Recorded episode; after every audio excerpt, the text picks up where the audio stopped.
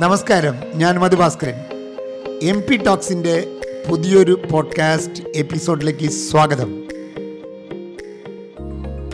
നമസ്കാരം. പുതിയ എപ്പിസോഡിലേക്ക് സ്വാഗതം. ചിറ്റിലപ്പള്ളി സാറുമായിട്ടുള്ള ഇന്നത്തെ സംസാരം നമ്മൾ പ്രധാനമായി നമുക്കറിയാം ലോകത്ത് വല്ലാത്ത വേഗത്തിലാണ് ലോകവും ബിസിനസ് വേൾഡ് മാറിക്കൊണ്ടിരിക്കുന്നത്. ആ ലോകത്തിനനുസരിച്ച് നമ്മളെ മാറ്റാൻ കഴിയാത്ത ആളുകൾ പ്രധാനമായി അപജയം സംഭവിക്കാറുണ്ട് നമ്മൾ പലപ്പോഴും പല എക്സാമ്പിളുകൾ കണ്ടിട്ടുണ്ട്. അപ്പോൾ അങ്ങനത്തെ മാറ്റങ്ങളുമായി എങ്ങനെ പൊരുത്തപ്പെട്ടു പോകാം അതിനെ അതിനുവേണ്ടി എങ്ങനെ ഒരുങ്ങാം എന്നതുമായി ബന്ധപ്പെട്ട് നമുക്ക് ചർച്ച ചെയ്യാം. സാർ നമുക്ക് നമ്മളൊക്കെ എപ്പോഴും പറയാറുണ്ട് ഈ കൊടാക്ക് പോയി അല്ലെങ്കിൽ അംബാസഡർ പോയി. ഇതിനൊക്കെ കാരണം ലോകത്തുണ്ടായ മാറ്റത്തിനനുസരിച്ച് മാറാൻ കഴിയാത്തതാണ് എന്ന് പറയാറുണ്ട്. അപ്പോൾ ഈ മാറ്റങ്ങൾ എങ്ങനെയാണ് നമ്മുടെ ബിസിനസ്സിനെ ബാധിക്കുന്നത്? അത്തരം മാറ്റങ്ങൾ വന്ന സമയത്ത് സാർ എങ്ങനെയാണ് അതിനോട് സമീപിച്ചത് എന്നതുമായി ബന്ധപ്പെട്ടെന്ന് പറയാമോ? നമ്മൾ പലതവണ പറയാറുള്ള ഒരു പോയിന്റ് തന്നെയാണ് ഈ കണ്ടിന്യൂസ് ലേണിംഗ് അത് ആ കണ്ടിന്യൂസ് അപ്ഗ്രഡേഷൻ ഇമ്പ്രൂവ്മെന്റ് ഉണ്ടെങ്കിൽ മാത്രമേ ഏത് പ്രോഡക്റ്റ് നിലനിൽക്കുകയുള്ളൂ. ഇപ്പോൾ ഇരുപത് വർഷം മുമ്പുള്ള അല്ലെങ്കിൽ നിങ്ങൾ കഴിഞ്ഞ എപ്പിസോഡിൽ പറഞ്ഞു സ്റ്റെബിലൈസർ പഴയ മോഡൽ ഇപ്പോഴും ഉപയോഗിക്കുന്നുണ്ട്. മൂന്ന് മൂന്ന് ഫ്രിഡ്ജ് മാറ്റി. ആ പക്ഷേ അതിൽ ഞാൻ പറയുകയാണെങ്കിൽ ഇപ്പോൾ അതിനേക്കാളും ബെറ്റർ ടെക്നോളജിയാണ് ഇപ്പോൾ ഉപയോഗിച്ചുകൊണ്ടിരിക്കുന്നത് അത് കുഴപ്പമുണ്ടായിട്ട് പറയല്ല. അപ്പോൾ അതിനേക്കാളും നൂതനമായിട്ടുള്ള ആശയങ്ങളുണ്ടെങ്കിൽ നമ്മൾ അത് കൊണ്ടുവന്നില്ലെങ്കിൽ വേറെ ആൾ കയറി അത് ഇംപ്ലിമെന്റ് ചെയ്തിട്ട് അവർ ഷൈൻ ചെയ്യും. അല്ലെങ്കിൽ അവർ ബ്രാൻഡ് ബ്രാൻഡ് മാർക്കറ്റിൽ ഇറക്കും. എപ്പോഴും നമ്മുടെ ചുറ്റിന് എന്ത് സംഭവിക്കുന്നു എന്ന് അറിഞ്ഞില്ലെങ്കിൽ നമ്മുടെ കാലിന്റെ അടിയിലത്തെ മണ്ണ് ഒഴുകിപ്പോവും. അപ്പോൾ ഞാൻ പറയുകയാണെങ്കിൽ പ്രോഡക്റ്റ് ആയാലും ശരി അത് നമ്മുടെ ജീവിതമായാലും ശരി ലോകത്ത് എന്ത് നടക്കണം എന്നുള്ളതിനെ പറ്റി ഒരു വ്യക്തത വേണ്ടേ? അപ്പോൾ അതുകൊണ്ട് തന്നെയാണ് ഇപ്പോൾ വി ഗാർഡ് ഏത് പ്രോഡക്റ്റും എത്രയോ അപ്ഗ്രഡേഷൻ നടന്നു. എത്രയോ എത്രയോ അപ്ഗ്രഡേഷൻ നടന്നു. കാരണം അതാണ് ഒരു പ്രധാന ടാസ്ക് അതായത് ഏഹ്, ഞാൻ പറയും പുതിയ പ്രോഡക്റ്റ് കണ്ടുപിടിക്കൽ മാത്രം പോരാ. അതിന് പകരം ഉള്ള പ്രോഡക്റ്റിൽ വാട്ട് നെക്സ്റ്റ് വാട്ട് നെക്സ്റ്റ് ഇനി എന്ത് എന്ത് ഇമ്പ്രൂവ് ചെയ്യാൻ പറ്റും? അല്ലെങ്കിൽ എന്റെ ക്വാളിറ്റി ഇനി ബെറ്റർ ആക്കാൻ പറ്റും? കോസ്റ്റ് കുറയ്ക്കാൻ പറ്റും? അങ്ങനെയുള്ളൊരു ത്വര വേണമെന്നാണ് എനിക്ക് തോന്നുന്നത്. പൊതുവേ മാറ്റങ്ങൾ നമുക്ക് താല്പര്യമില്ലല്ലോ. മനുഷ്യ ഹ്യൂമൻ ബീങ്സ് അങ്ങനെയാണ് ഇപ്പോൾ ഇതിനെ എതിർക്കും ഉദാഹരണം മാറ്റം സാർ മാത്രം ആഗ്രഹിച്ചിട്ട് താല്പര്യം നമ്മുടെ നമ്മുടെ സ്ഥാപനത്തിൽ ഒരു പുതിയ ചേഞ്ച് നമ്മൾ കൊണ്ടുവരുന്നു. സ്വാഭാവികമായ ഒരു ഒരു എതിർപ്പുണ്ടാവുമല്ലോ. അപ്പോൾ അല്ല അത് നമ്മൾ പറഞ്ഞു നമ്മുടെ ആസ് എ ലീഡർ നമ്മുടെ ജോലിയാണ് അവരെ കൺവിൻസ് ചെയ്യേണ്ടത്. കാരണം ഈ മാറ്റങ്ങൾ വരുമ്പോൾ നമ്മൾ കൂടുതൽ സ്ട്രെയിൻ ചെയ്യേണ്ടി വരും. കാരണം പുതിയ സബ്ജക്റ്റ് പഠിക്കേണ്ടി വരും അല്ലെങ്കിൽ അതിലേക്ക് അഡാപ്റ്റ് ചെയ്യേണ്ടി വരും. ഫോർ എക്സാമ്പിൾ ഞാനൊക്കെ എനിക്ക് ഇപ്പോഴും ഓർമ്മയുണ്ട് ഏറ്റവും ആദ്യം ഈ ഘടകത്വം തുടങ്ങിയ സമയത്ത് അവിടെ ഫോൺ കണക്ഷൻ പോലും ഉണ്ടായിരുന്നില്ല. കാരണം ഒരു ഫോൺ കണക്ഷൻ കിട്ടണമെങ്കിൽ B S N L apply ചെയ്ത് കാത്തിരിക്കണം. അതും സ്മോൾ സ്കെയിൽ ഇൻഡസ്ട്രിക്ക് ഒരു കോട്ടയുണ്ട്. അതിൽ തന്നെ കിട്ടണി വരണമെങ്കിൽ സമയമെടുക്കും അങ്ങനെ വളരെ ലേറ്റ് ആയിട്ടാണ് കിട്ടിയത്. അപ്പോൾ കമ്മ്യൂണിക്കേഷൻ വലിയ പ്രോബ്ലം ആയിരുന്നു. അപ്പോൾ ഞാൻ എപ്പോഴും പറഞ്ഞിട്ടുണ്ട്. അത് കഴിഞ്ഞ തവണ പറഞ്ഞിട്ടില്ല എന്ന് തോന്നുന്നു അല്ലേ? അതായത് ഈ ആദ്യമൊന്നും ഫോൺ ഇല്ലായിരുന്നു. എന്നിട്ട് കലൂർ ജംഗ്ഷനിലൊരു ഒരു കടയ്ക്കാ അടയ്ക്കാറായിട്ടുള്ളൊരു തുണിക്കട ഉണ്ടായിരുന്നു. അപ്പോൾ ഞാൻ നോക്കിയപ്പോൾ ഇയാൾക്ക് വലിയ കച്ചവടമൊന്നുമില്ല. അപ്പോൾ ഞാൻ അയാളുടെ അടുത്ത് കയറി ചെന്നിട്ട് ഞാൻ പറഞ്ഞു ഞാൻ ഇവിടുന്ന് ഫോൺ ചെയ്തോട്ടെ. അപ്പോൾ അപ്പോൾ അയാൾ സമ്മതിച്ചു. കാരണം അയാൾക്ക് അഞ്ച് രൂപ വെച്ചിട്ട് കിട്ടും. അല്ലെങ്കിൽ മൂന്ന് രൂപ അങ്ങനെ വെച്ച് ഞാൻ കൊടുക്കും. ആദ്യമൊക്കെ മേടിക്കാൻ മടിയായിരുന്നു. ഞാൻ പറഞ്ഞു അല്ല എനിക്ക് ഇടയ്ക്കിടയ്ക്ക് വിളിക്കണം. അങ്ങനെ വിളിക്ക് സ്ഥിരമായിട്ട് ഞാൻ വിളി തുടങ്ങി. ഞാൻ പിന്നെ അയാളോട് ചോദിച്ചു ഞാൻ ഈ നമ്പർ ഞാനൊരു പി പി ആയിട്ട് വെച്ചോട്ടെ എന്ന്. വേണ്ട ഒരു പണിയുണ്ട്. പി പി എന്താണ് അതിന്റെ full form P P personal phone അതെ അതായത് അയാളുടെ ഫോണാണ് എന്നിട്ട് ഒരു നോട്ട്ബുക്ക് വെച്ചിട്ട് അയാളോട് പറഞ്ഞു അവരും വന്ന് കുറിച്ച് വയ്ക്കുക എന്നിട്ട് ഞാൻ ആ കാർഡിൽ പി പി എന്ന് പറഞ്ഞിട്ട് എന്റെ കാർഡിൽ ആ നമ്പർ കൊടുത്തിട്ടുണ്ട്.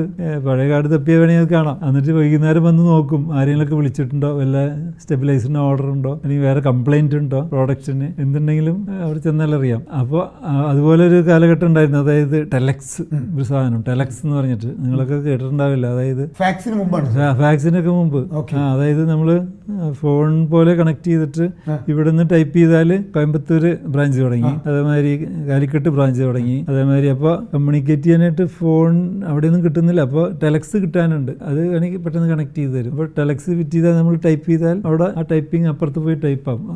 ഓപ്പോസിറ്റ് എൻഡിൽ അങ്ങനെ ടെലക്സ് ഉണ്ടായിരുന്നു. ടൈപ്പ് റൈറ്റർ കണ്ടിട്ടുണ്ടോ? Typewriter. എനിവേ ഇപ്പോഴത്തെ പിള്ളേർ കണ്ടിട്ടുണ്ടാവോ ഉണ്ടാവില്ല ടൈപ്പ് റൈറ്റർ. ഇങ്ങനെ കടക്കടക്കടക്കടാന്നെ അടിക്കുന്നത് അപ്പോൾ അതൊക്കെ മാറ്റങ്ങളല്ലേ അപ്പോൾ നമ്മളെപ്പോഴും ഒരു കണ്ടിന്യൂസ് ലേണിംഗ് വേണം അത് നമ്മുടെ പ്രോഡക്റ്റിലായാലും ശരി നമ്മുടെ ഓർഗനൈസേഷനിലായാലും ശരി മാറ്റങ്ങളില്ലെങ്കിൽ നമ്മൾ ഒബ്സലീറ്റ് ആവും. കാരണം ഒരു ഉദാഹരണം പറയാറുള്ളത് ഞാൻ നമ്മളൊരു ട്രെഡ്മില്ലിൽ ആണെന്ന് വിചാരിക്കുക. ട്രെഡ്മില്ലിൽ ഒരു പർട്ടിക്കുലർ സ്പീഡിൽ ഓടിക്കൊണ്ടിരിക്കുക. ഭൂമി ഒരു പർട്ടിക്കുലർ സ്പീഡിൽ കറങ്ങിക്കൊണ്ടിരിക്കുക. അല്ലെങ്കിൽ ഫാസ്റ്റായിട്ട് മൂവ് ചെയ്തുകൊണ്ടിരിക്കുക. ആ നേരത്ത് നമ്മൾ ഓക്കെ എനിക്ക് ഇത്രയൊക്കെ മതി എന്ന് പറഞ്ഞിട്ട് അതുമിരുന്ന് ട്രെഡ്മില്ലിൽ ഇരുന്ന് ഉറങ്ങാൻ പറ്റുമോ?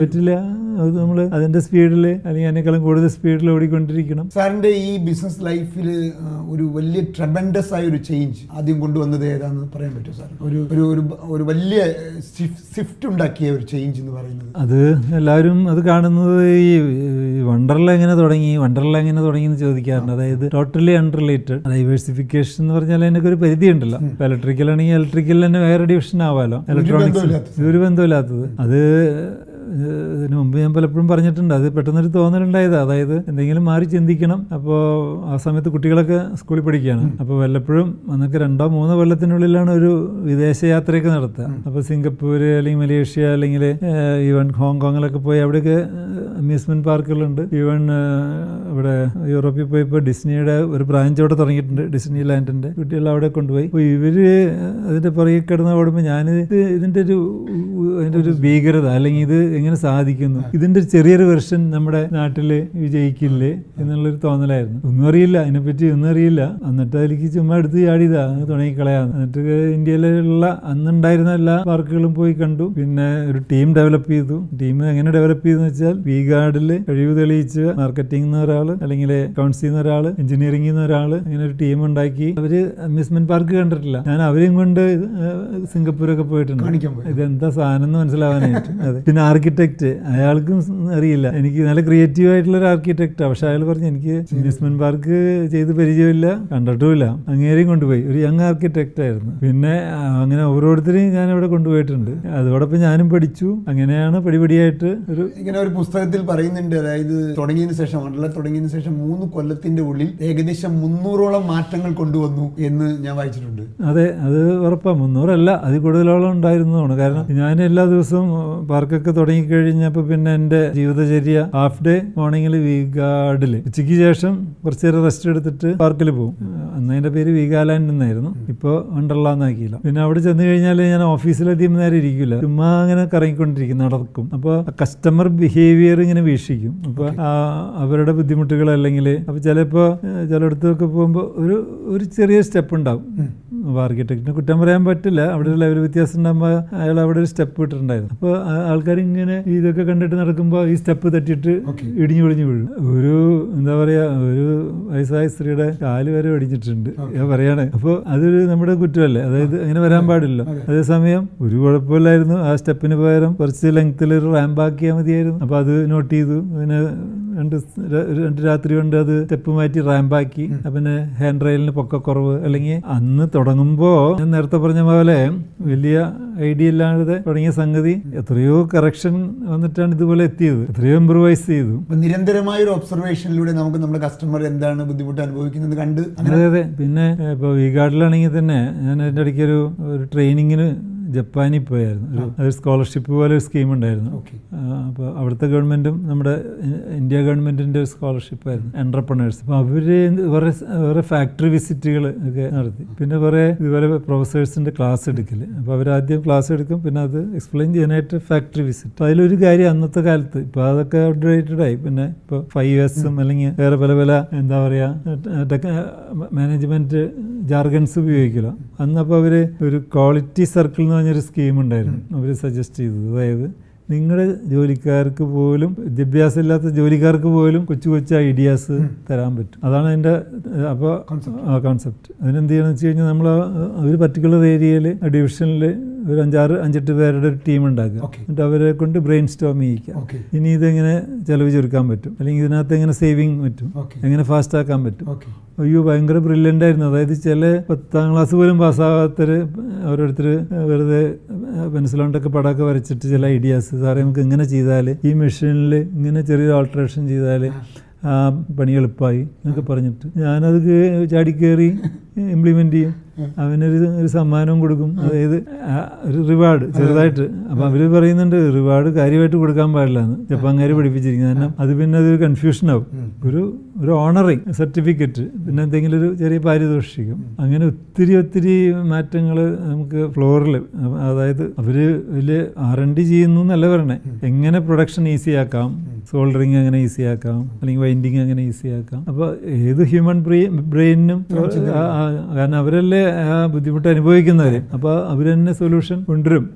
ഇപ്പൊ ഞങ്ങളുടെ ചെയ്യുന്ന തൊഴിലുമായിട്ട് ബന്ധപ്പെട്ട ഒരു ചോദ്യം. ഇപ്പൊ ഇങ്ങനെയൊക്കെ പഠിക്കാൻ പോകുമ്പോൾ നിങ്ങളെ പഠിപ്പിക്കുന്ന പ്രൊഫസർമാർ ഇല്ലെങ്കിൽ ഞങ്ങളെ പോലുള്ള ട്രെയിനർമാരുണ്ട്. കഴിഞ്ഞ ദിവസം എന്നോട് ചോദിച്ച ഒരാൾ ചോദ്യം ചോദിച്ചാണ്. ഇത്തരം പഠിപ്പിക്കുന്ന തനിക്ക് എന്തുകൊണ്ടാണോ താൻ ഒരു വലിയ ഓണ്ടർപ്രണർ ആവാൻ കഴിയാത്തത്? അല്ലെങ്കിൽ തനിക്ക് ഈ അംബാനിയെ കുറിച്ചും ഈ ഇയാളെ കുറിച്ചൊക്കെ പറയുന്ന പോലെ നിങ്ങൾക്ക് എന്തുകൊണ്ട് ഒരു അംബാനി ആവാൻ പറ്റാത്ത? എന്നൊരു ചോദ്യം ചോദിക്കാറ്. ഇത്തരം ചോദ്യങ്ങൾ ഇപ്പോൾ സാറ് പങ്കെടുക്കാൻ പോകുന്ന പല ട്രെയിനർമാരും ചിലപ്പോൾ സാറിന്റെ എത്ര ടേൺ ഓവർ ഉള്ളവരോ അല്ലെങ്കിൽ അതുപോലെ ഒരു കമ്പനി നടത്തുന്നവരായിരിക്കുന്നില്ലല്ലോ അപ്പോൾ അതിനെ എങ്ങനെയാണ് കാണുന്നത്? അല്ല അത് ഓരോരുത്തർക്കും ഓരോ കഴിവാണല്ലോ. അപ്പോൾ ഇപ്പം മധുവിന്റെ ആ ഒരു ഫ്ലുവൻസി എനിക്കില്ല. സംസാരത്തിൽ അല്ലെങ്കിൽ ആ ഒരു എനിക്കതൊക്കെ ഒരു അങ്ങനെ കമ്മ്യൂണിക്കേഷൻ എനിക്കൊരു മടിയാണ്. കാരണം അനാവശ്യമായിട്ട് ഞാൻ കമ്മ്യൂണിക്കേറ്റ് ചെയ്യാറില്ല കാരണം ഇപ്പോൾ നമ്മളൊരു ഒരു ഫ്രണ്ട്ലി ചർച്ച ആയതുകൊണ്ട് തുടരുന്നെന്ന് മാത്രം. അപ്പോൾ ചിലർക്ക് വൊക്കാബുലറി അല്ലെങ്കിൽ കമ്മ്യൂണിക്കേഷൻ സ്കില്ല് പിന്നെ ഒബ്സർവേഷൻ സ്കില്ല് അപ്പോൾ അങ്ങനെയുള്ളവരും വേണ്ടേ ലോകത്തിൽ അതായത് എല്ലാവരും എന്റർപ്രണർ ആവേണ്ട എന്നുള്ള അഭിപ്രായക്കാരനാണ് ഞാൻ ഞാൻ ഇവരോട് തിരിച്ചു വെക്കുന്ന ഒരു ചോദ്യമുണ്ട് സാർ പി ടി ഉഷയെ പഠിപ്പിച്ചത് നമ്പിയാരാണ് പക്ഷെ നമ്പിയാർ മെഡൽ മേടിച്ചില്ലെന്ന് നിങ്ങൾ പറഞ്ഞിരുന്നു. മെസ്സിക്ക് കോച്ച് കൊടുക്കുന്ന ഫ്രാങ്ക് റിച്ച് കാർഡ് എന്ന് പറയുന്ന ഒരാളാണ്. അദ്ദേഹം നെതർലാൻഡിന് വേണ്ടി കളിച്ച ആളാണ് ആകെ ജീവിതത്തിൽ പത്ത് ഗോളേ അടിച്ചിട്ടുള്ളൂ മറ്റേ നാഷണൽ ലെവൽ ഗെയിമിൽ അപ്പോൾ നിങ്ങൾ എന്തുകൊണ്ട് അയാളെ കോച്ചാക്കി എന്ന് മെസ്സിയോട് ചോദിക്കുന്ന പോലെയാണ്. ഓരോരുത്തരുടെയും ഓരോ ചിലപ്പോൾ ചിലർക്ക് പഠിപ്പിക്കാനായിരിക്കാം. എക്സിക്യൂഷനിൽ ചിലപ്പോൾ ഓണ്ടർപ്രണർ വലിയ മികച്ച ആളായിരിക്കാം. അപ്പോൾ അത്തരം സ്ട്രെങ്ത് കണ്ടുപിടിക്കാൻ കഴിയാത്തത് കൊണ്ടല്ലേ ഇത്തരം കൺഫ്യൂഷൻസ് ഉണ്ടാകും അതാണ് അതായത് മാറി നിന്ന് ഒബ്സർവ് ചെയ്തിട്ട് ഓരോരുത്തരുടെയും ഓരോരുത്തർക്ക് ഗൈഡൻസ് കൊടുക്കാനായിട്ട് എന്നെ കൊണ്ട് പറ്റില്ല. അതായത് അങ്ങനെയൊന്നും പറ്റില്ല. അതായത് അതൊരു അതിനൊരു വേറെ സ്കില്ലാണത് അതിന് നല്ല കമ്മ്യൂണിക്കേഷൻ പവർ വേണം നല്ല ഒബ്സർവേഷൻ പവർ വേണം പിന്നെ അത് നല്ല ഡ്രാഫ്റ്റിംഗ് പവർ വേണം. അപ്പോൾ ഓരോരുത്തർക്കും ഓരോ സ്കില്ലല്ലേ അതിൽ പേടിക്കണ്ട. ഏതായാലും എനിക്ക് പേടിയില്ല ഞാൻ ഞാൻ എപ്പോഴും അല്ല, അവരോട് ഈ- അല്ല ഈ മേഖലയിൽ കഴിവ് തെളിയിക്കാൻ പറ്റിയില്ലോ.